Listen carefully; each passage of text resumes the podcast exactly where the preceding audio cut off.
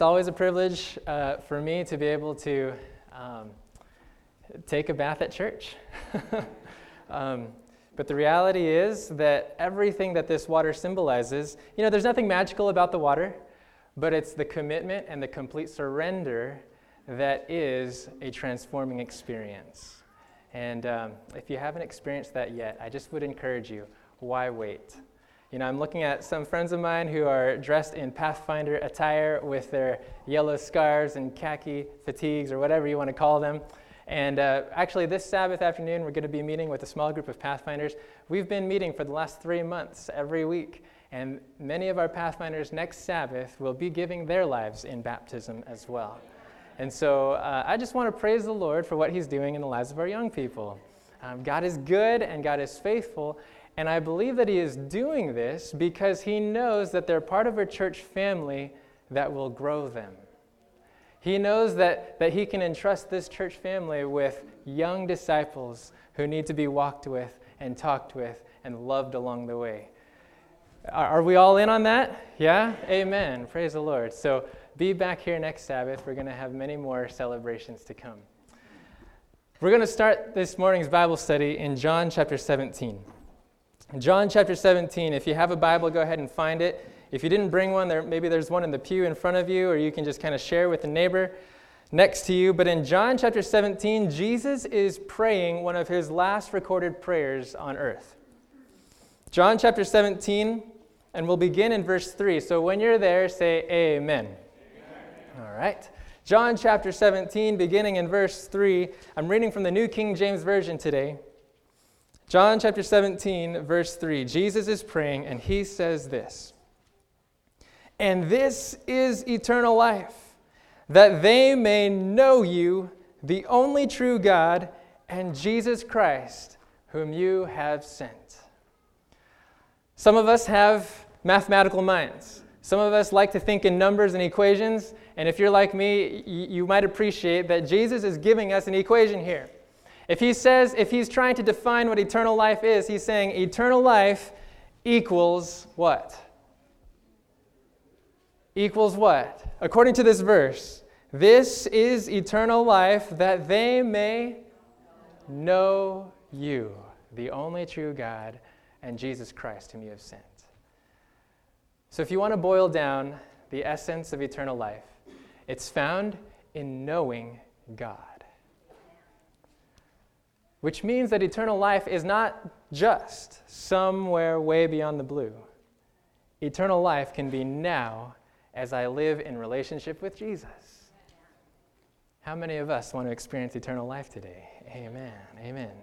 This whole month, we've been talking about just you and me, personal encounters with a personal God, all from the Gospel of Mark. And this morning we're going to go to a story in Mark chapter 8. It's smack dab right in the middle of the gospel. And so before we get there, I want us to pray and ask that Jesus would cause us to know him. Let's pray. Father, we thank you that you are all about relationship.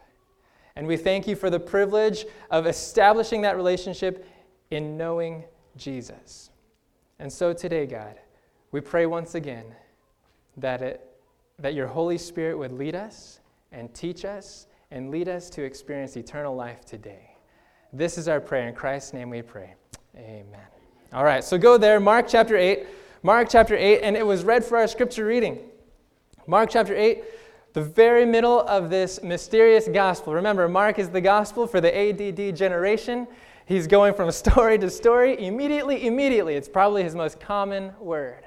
And Mark wants to tell us something about Jesus.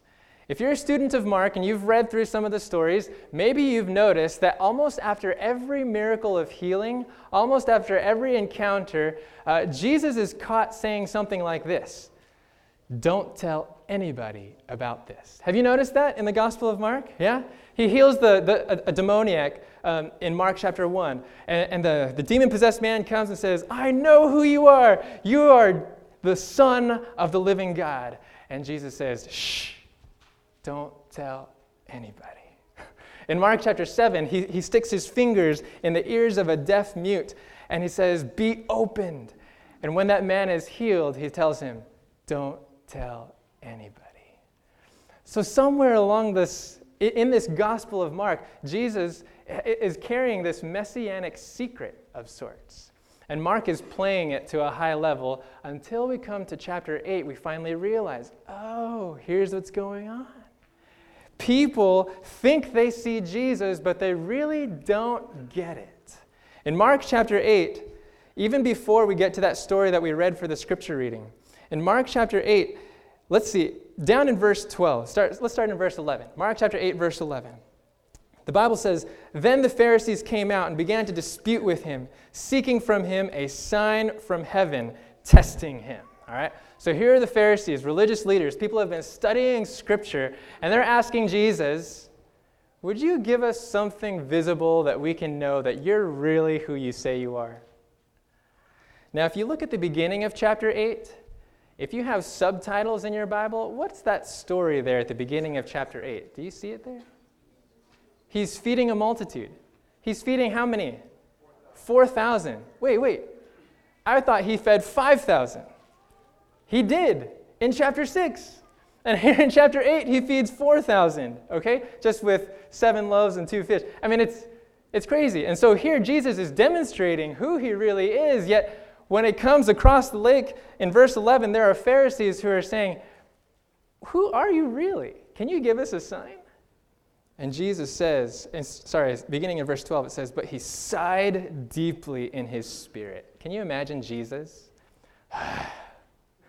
uh, you know, or, or they just don't get it. So he sighs deeply in his spirit and says, Why does this generation seek a sign? Assuredly, I say to you, no sign shall be given to this generation. So here are religious leaders who just don't get it. Who is Jesus? He's showing it but these gentlemen, these leaders, just don't get it. But it just doesn't stop with them. Even amongst his own, his 12 disciples, look by the end of verse 21, chapter 8, verse 21. He's talking to his disciples now, and he says, So he said to them, How is it you do not, what's the next word? Understand. He's talking to his disciples, his own posse. his boys, okay? And they've been walking with him, talking with him, and Jesus is like, How is it that you don't understand? And then the very next story. The only one who records this story is Mark. And let's read it. Then he came to Bethsaida, verse 22. They brought a blind man to him and begged him to touch him. Okay, nothing unfamiliar about this. This is familiar territory. Jesus knows how to heal people. Verse 23. So he took the blind man by the hand and led him where? Out of town. Do you see a picture of a personal God here? He doesn't want to just create a sideshow for people to ooh and ah over. He actually takes him by the hand, leads him out of town. The rest of the verse says, And when he had spit on his eyes and put his hands on him, pretty graphic, he asked him if he saw anything. In verse 24, he looked up and said, I see men like trees walking. Now, improvement, yes or no? First he sees nothing, but now he can see something. Except this something that he sees is a little bit fuzzy still. I'm not quite sure what kinds of hairdos they had back then that would make men look like trees. I'm not sure maybe they were carrying pots around on their head. I, I don't know. Maybe they were just way off in a distance. But whatever the case, he sees something, but not everything clearly. Verse 25 Then Jesus put his hands on his eyes again, made him look up, and he was restored and saw everyone clearly. And here's that, that secretive tone again in verse 26. Then he sent him away to his house, saying, Neither go into the town nor tell anyone in the town. Now, what is going on here? How is it that Jesus has to do a double take of sorts? How is it that Jesus uh, didn't do it right the first time? Did Jesus make a mistake or was he making a point? I would assume, given my understanding of, of just how amazing Jesus is, I would assume that he is not making a mistake, but he is making a point. Whether or not the other gospel writers saw this experience as one that they just didn't quite understand or they, they couldn't explain it, we're not quite sure. But all we know is that Mark sees something very significant that he puts it right in the middle of his gospel. This gospel that's explaining who Jesus is, this gospel that climaxes with this sense of hard headedness. People just don't get it. And then there's a man who cannot see. And Jesus has to work twice with him to help him see everything clearly. What was Jesus doing? If he wasn't making a mistake, what point was he making? I think if we go on to the rest of the chapter, just read the very next few verses, we might start seeing something happening. Now, Jesus and his disciples went out to the towns of Caesarea Philippi. And on the road, he asked his disciples, saying to them, Who do men what? Say that I am. So here's the picture Jesus has just performed this two stage miracle of healing. You, can, you may see something, but there's a di- big difference between seeing something and seeing everything. So Jesus has to work twice over with an individual who physically cannot see. Now he's working with his disciples. And he's asking them, Who do men say that I am? Here Jesus is walking with his disciples to a town called Caesarea Philippi. It's 30 miles north of the Sea of Galilee. And so he's, he's literally, he has his back on homeland, okay? He has his back on where everybody has been. He has his back on geographically where everybody is, but spiritually where everybody is. And he's taking his disciples aside. He's taking his disciples aside and says, Who do people say that I am? Who do people say that? So he's taking this, this uh, Gallup poll of sorts. And in verse 28, so they answered John the Baptist, but some say Elijah, and others one of the prophets. Now, this isn't the first time. In chapter 6, King Herod is asking who this Jesus is, and some people are responding in just the same way. And it just so happens that the disciples are very well in tune with the popular opinion. Now, in verse 29, Jesus said to them, But who do you say that I am? Peter answered and said to him, You are who? The Christ. Big difference. Who do you say that I am? So here Jesus is drawing a difference. He, he, he doesn't just want to know what the popular opinion is, he wants to know what your personal conviction is.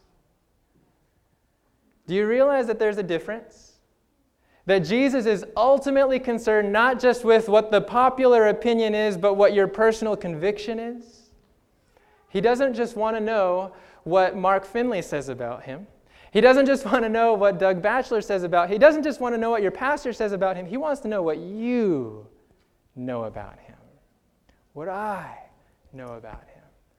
Friends, Jesus is a personal God, and he wants you to know him personally. And so he turns to his disciples Who do you say that I am? Peter says it You are the Christ. In Matthew chapter 16, when this story is recorded, Jesus, like, Oh, gold star for you, Peter. you know, only God could reveal this to you. You've, you've gotten it.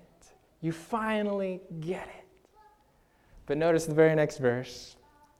Then he strictly warned them that they should tell no one about him. Okay, there's the, again, just this what is Jesus trying to do, or what is he trying to prevent?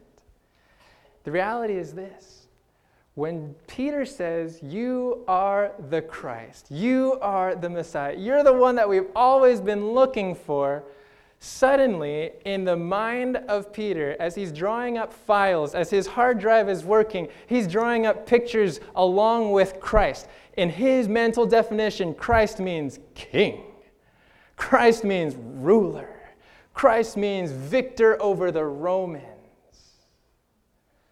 And so, though his words say something about who Jesus is, those words may not see everything clearly.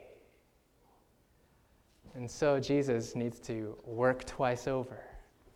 And in verse 31, the first four words of my Bible says, And he began to teach. If I'm beginning to do something, have I been doing it before? Yes or no? Uh, I'll say this again. Okay. If I'm beginning to make my way home, was I making my way home before? Yes or no? No. Okay, okay. So Jesus is doing something for the first time. He's doing something. What is it? And he began to teach them that the Son of Man must suffer many things and be rejected by the elders and chief priests and scribes and be killed, and after three days rise again. The very first time Jesus is breaking the news hey, friends, Christ is not who you thought he was. The Son of Man came to save by suffering. Now, if Peter had a big, you know, mind bubble, this would be a huge, okay? this is popping Peter's bubble, the disciples' bubble, because they understand something. They understand something. They, they think that if Jesus is the Christ, that if he's headed to a throne, then the one that they're following means that they themselves will be at the throne as well.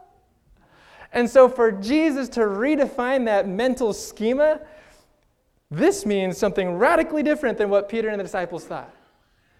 First, they thought, I'm following a king, I'll be sitting on the throne as well. Now they see I'm following someone who's going to be crucified. I will be crucified as well. And for the natural heart that cultivates the ego, that is always self seeking and self exalting, this is death to that dream. And Peter doesn't know what to do about it. In verse 32, he spoke this word openly then Peter took Jesus aside and began to rebuke him. Can you imagine this? The creature rebuking the creator. And Peter's be- rebuking Jesus. Verse 33 But when he had turned around and looked at his disciples, he rebuked Peter, saying, Get behind me, Satan.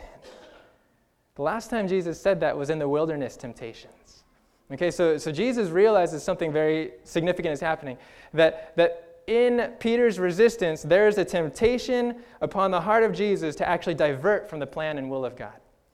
And so Jesus doesn't want to have any of it. And he says, Get behind me, Satan. The rest of it says, For you are not mindful of the things of God, but the things of men. So here's Peter. He's someone who sees that Jesus is the Christ, but he doesn't see everything clearly. And just as Jesus worked with a man's physical blindness, he is now having to work with our spiritual blindness. Aren't you thankful for a patient God? and even though Peter is trying to take Jesus aside, Jesus is still willing to take Peter aside. You know, sometimes, you know, I, I hope that we've gotten the point this month. You know, we've been talking about personal encounters with the personal God. I hope we've gotten the point that Jesus actually wants to take us aside. He's looking for time alone with you and with me. Praise the Lord for the opportunity to gather as a congregation. Amen. Amen. But do you realize that God longs for time alone with you and me? Could it be? Could it be that, that the disciples, had they not had the time alone with Jesus, they would have just settled for the popular opinion that Jesus was a prophet, that Jesus was just John the Baptist or Elijah? Could it be that the disciples, had they not had that time alone with Jesus, they would not have been able to see? And I wonder if sometimes we forfeit I wonder if sometimes we forfeit seeing who Jesus really is if we just content ourselves with the group date, so to speak, with God. Do you understand what I'm talking about? Yeah? I mean, because the reality is, you know, I, I grew, I'm, I'm what you would call a lifer, okay? I, from knee high to a grasshopper all the way to now, you know, I, I grew up going to church, being around church, being around the Bible, being around spiritual things, but it is very possible it is very possible to be a lifer, but still have no personal acquaintance with Jesus. And so it is possible to see something, but there's a big difference between some, something and everything. And Jesus wants us to see everything clearly. And how does that happen? For the man with physical blindness, he took him aside. For Peter and the disciples with spiritual blindness, he was willing to take them aside. And I believe, friends, that if you and I want to see clearly, it's going to be a process. Is that okay? It's going to be a process. But that process is most thoroughly engaged when it's one on one with Jesus. Just you and me. Personal encounters with the personal God. But here's the thing even Peter and the disciples, they had that personal time with God. They had that personal one on one acquaintance with Jesus, yet they didn't see everything clearly. Why? Why? What was getting in the way? Ego, self, exactly. Sometimes, sometimes it's our drive for self seeking and self exaltation, self preservation. It's our drive for ease, it's our drive for comfort that actually dulls our ears and skews our vision to what Jesus is trying to show us about himself. Wow. And that, that's kind of a, that's a very sobering question. It's a pointed question. It makes us wonder wait a minute, is there something that's blinding me? For the Pharisees, yes, it was self. They wanted an earthly kingdom, they wanted earthly riches, and they could not accept a spiritual kingdom that Jesus was willing to offer. Here, Peter and the disciples, they're, they're in the throes of that. They're being affected by that. In fact, Desire of Ages puts it very clearly. Desire of Ages, page 409, I'll read it from here. If we want to identify the source of blindness, it really does find its root in self. It says this The hypocrisy of the Pharisees was the product of self seeking. The glorification of themselves was the object of their lives. It was this that led them to pervert and misapply the scriptures and blinded them to the purpose of Christ's mission. It was this that came between them and Christ, making them so little in sympathy with his mission of self sacrifice, so slow to comprehend the mystery of redemption. The next paragraph says this Among the followers of our Lord today, as of old. How widespread is this subtle, deceptive sin? Boy, this is heavy. what is it that's getting in the way of me seeing who Jesus is? But I've been here. I've been here all my life. I'm a lifer. I've been in Pathfinders. I've been in adventures. I've been in Sabbath school, church school, etc., etc. How can I not see who Jesus is? Can I take you to a text in Job Hold a, hold a finger here in Mark chapter 8. Go to Job chapter 26. Go to Job very quickly. Job is right before Psalm, so it's a little bit less than halfway through your Bible. Job chapter 26, or maybe you say it Job. Job 26, towards the end of the chapter. When you're there, say amen. All right. Job 26, Job is, is recounting uh, just the infinite power of God. He's, he's wondering to himself, boy, how can anybody comprehend who God is?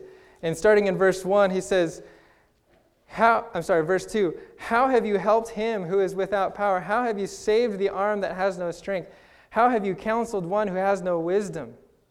And then he's talking about uh, he's talking about God, and in verse 11 it says, The pillars of heaven tremble and are astonished at his rebuke. God stirs up the sea with his power, and by his understanding he breaks up the storm. Verse 13, By his spirit he adorned the heavens, his hand pierced the fleeing serpent. So, all these things that are just way beyond Job, he's just saying, Whoa, God has done this, God has done this. And then in verse 14, notice, Indeed, these are the mere edges of his ways. Wow. These are the mere edges of his ways. What does your Bible say there? These are the what? These are the parts of his ways? just the beginning. I read a version that said these are the mere fringes of his ways. So Job is recounting all these things that only God can do, and he's saying, but this is just the beginning. Indeed, these are the mere edges of his ways, and how small a whisper we hear of them. But the thunder of his power, who can understand? Now, here's something that Job understood Job understood that even if I see something about God, there's always more to see. Did you catch it? Even if I hear something of God, a whisper of who God is, there's always a thunder to experience. Even if I'm a lifer, even if I've studied through the baptismal studies, even if I've done this and I've done that, there's always more to see. And Jesus wants to take you aside and show you more each time. So that's the power of this story. In Mark chapter 8, we see it in the physical world, but we also see it in the spiritual world. There's something more about Jesus. More about Jesus, I would know. More of his grace. Friends, Jesus is an infinite God. He wants to show us more, but at times, whatever that more is, rubs against our self seeking. Whatever that more, whatever that thunder is that we have yet to hear, it rubs against our natural desire for ease and comfort. And somehow it's that self that's in the way that colors, it skews, and it even blinds our ability to see Jesus. So, yes, be taken aside, get alone with God. Yes, let Jesus carve out unhurried time. But in addition to that, when you meet with Jesus one on one, allow self to take a hike. Let self be laid to the dust so that Jesus can be lifted high. Because for the disciples, it was self that led Peter to rebuke Jesus. When you come alone with God, who's instructing who? Jesus, I need this, this, this, and this today. I know, I know you're fully well aware of that. So let me just tell you how it ought to be done. When you get alone with God, whose agenda is driving who?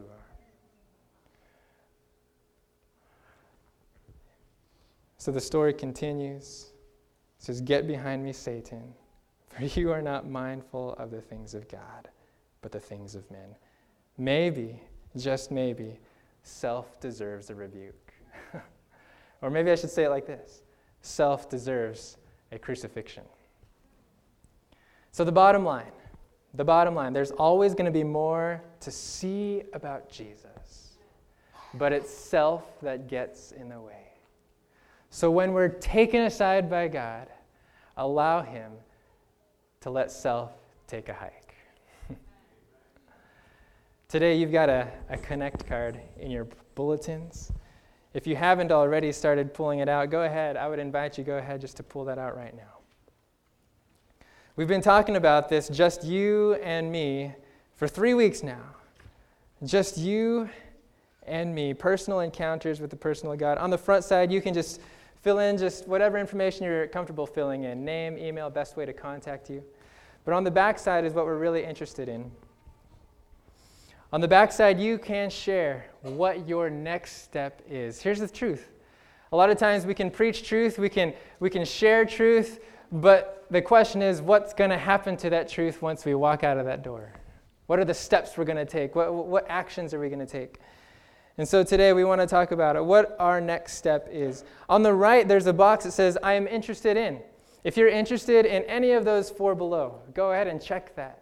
Go ahead and put smiley faces around it. Circle it real, real big so I can take a notice. I look over these things every time we get them back, okay? If you've left prayer requests at the bottom, know that you've been prayed for multiple times this week and the last. But there on the right, you can, you can request information on baptism. You want to give your heart wholly to God in, in baptism. You can request information on becoming a church member, on receiving Bible studies, or participating in a ministry. You want to get involved.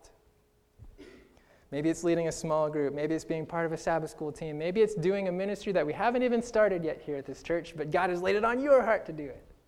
So go ahead, fill that in. But here we are, the left box. It says, My next step today is. My next step today is number one, I refuse to settle for anything less than knowing Jesus personally. Oh, Is that your refusal today? you don't want to just settle. You don't want to settle for anything less than a personal acquaintance with God. You don't want to settle for just knowing what everybody else says about Him, but having no personal conviction about Him. If that's your desire to know Jesus personally, to pursue that, to seek that, to let Jesus take you aside for that, go ahead and check that one. The second box there says, Today, today I am asking God to remove self seeking so I can see clearly who He really is.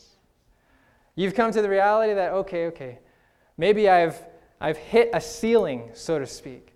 Maybe I've hit a, a, a stone wall in my relationship with God, and I'm, I'm not seeing the thunder. I'm not hearing the, what's beyond the edges.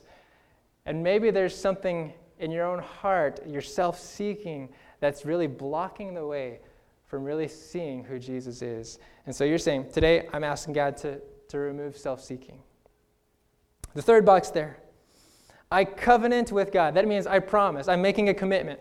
I covenant with God to devote unhurried time in the morning slash evening. You can circle whichever one you're wanting to commit to this week. Unhurried time in the morning slash evening each day this week for personal connection with Him. If that's your desire, you want to be specific, go ahead and check that one. Sometimes, sometimes the difference between a wish and action is actually deciding to act on it. And so, if we're making a decision, if we're making a plan, yes, I'm actually going to spend morning time, I'm actually going to spend evening time, whatever it is, go ahead and make that commitment. Make it concrete. Check that off right there. Just you and me, personal encounters with the personal God. I hope this never becomes an old theme. I hope this never becomes a, a dry, uh, routine idea of seeking God personally, because the reality is, we need him every hour. you know, the, the verse that we started with, John 17, 3, this is life eternal, that you might know God. And so when we're talking about spending time alone with God, we're talking about experiencing eternity. That's the motivation. If you're wondering why this guy keeps preaching about seeking Jesus personally, yeah, that's it, because it's eternal life. okay? And the other thing is this. The other thing is, I don't know if you noticed this, but there are a few things that look a little bit different about our bulletin this week. But they're in the opening, like just behind the cover. So you've got the cover right there, just above the Sabbath school heading. We've inserted a line that has been coined by a group of our very own leaders here. The two words it says, our mission. We've prayerfully sought God about what it is that Parkwood is about why God has called Parkwood into existence. And right there it says, Our mission is to reveal Jesus Christ to the world now in preparation for his soon return. Amen. Why do I do this every day? Because I'm wanting to reveal Jesus Christ now in preparation for his soon return. Why do we do Sabbath school? Well, because we want to reveal Jesus Christ to the world now in preparation for his soon return. Why are you involved in community services? Well, I want to reveal Jesus Christ to the world now in preparation for his soon return. Why do you keep helping with potluck? Well, I want to reveal Jesus Christ to the world now in preparation for his. Do you, do you get the idea? Everything we do at whatever level of organization or whatever ministry dynamic, it ought to be grounded in this direction. I want to reveal Jesus Christ to the world now in preparation for his soon return. Amen. Now, there's actually a vision statement that's eventually going to find some space on this paper. and that vision statement, I will, I'll keep it a secret. No, uh, we will unveil that. Do you want to hear it now? I, okay, can I just say it now? We, we voted it on our board uh, this last Monday, and I'm just waiting for a good time to be able to not just tell it, but actually preach it. I want to be able to preach this thing because our vision at Parkwood is to belong to Christ in a healthy church family where every member is valued and loved, thoroughly equipped, and joyfully involved in linking others to Christ. So if we successfully fulfill our mission to reveal Jesus Christ to the world now, guess what's going to happen? We're going to belong to Christ in a healthy church family. Every member will be valued and loved, thoroughly equipped, and joyfully involved in linking others to Christ. Ah, that's the vision that God has given us, and I believe it's real. But back to what I was trying to say. Okay, so why is this whole seeking God personally a big deal?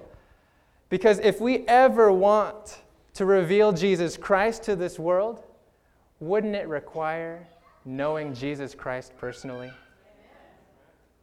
If we ever seek to tell someone else about Jesus, wouldn't it be nice to know who Jesus is first? Have you ever tried to introduce a friend to somebody you never knew? It's hard. hey, this is, uh, what was your name again? Yeah. Debbie and I have kind of found tricks where we, you know, like we, we come to this room where we're, oh, we're supposed to know that person. I, I remember seeing that person 10 years ago at PUC or something like that, you know, whatever it was. And uh, I'll introduce this person. Hopefully, they'll get the clue that they're supposed to introduce themselves. It's kind of a nice little system if you need to take that. Anyways, but here's the point if you're ever wanting to reveal Jesus, it ought to be something we've received ourselves. How can we give something we've never received ourselves? So, yes, it is eternal life. And yes, this is the mission that God has called us to. So, friends, today I don't know what your desire is. I don't know what you've checked on, on the card, but I want to pray together that our eyes would truly turn to Jesus in such a way that we would not just be content to see something, but that we would press to see everything, one on one, just Him and me. Let's bow our heads for prayer. Father in heaven, we're so thankful that you've given us a revelation of yourself in the Word, in the life and works of Jesus, day by day, just in the circumstances around us. God, your love is written on every flower and tree as we look outside. Father, we long to see Jesus. And God, I thank you that it's your intention to show us yourself in the secret, in the quiet, when we're one on one with you. Forgive us, Lord. Forgive us for those things that we've put up, those expectations and assumptions that we've held on to that have blinded us from really seeing what you're showing us, who you are, what you're up to in our lives. Forgive us, God, for holding on to things so dearly, for being so arrogant to instruct you. Lord, we pray for a crucifixion of self, that when you take us aside, that when we get alone with God, that you would really be able to reveal yourself completely. And so, Father, we pray that we would be a church who receives day by day a revelation of who you are so that we can give day by day a revelation of who you are. This is our sincere prayer in Christ's name. Let everyone say, Amen. Amen.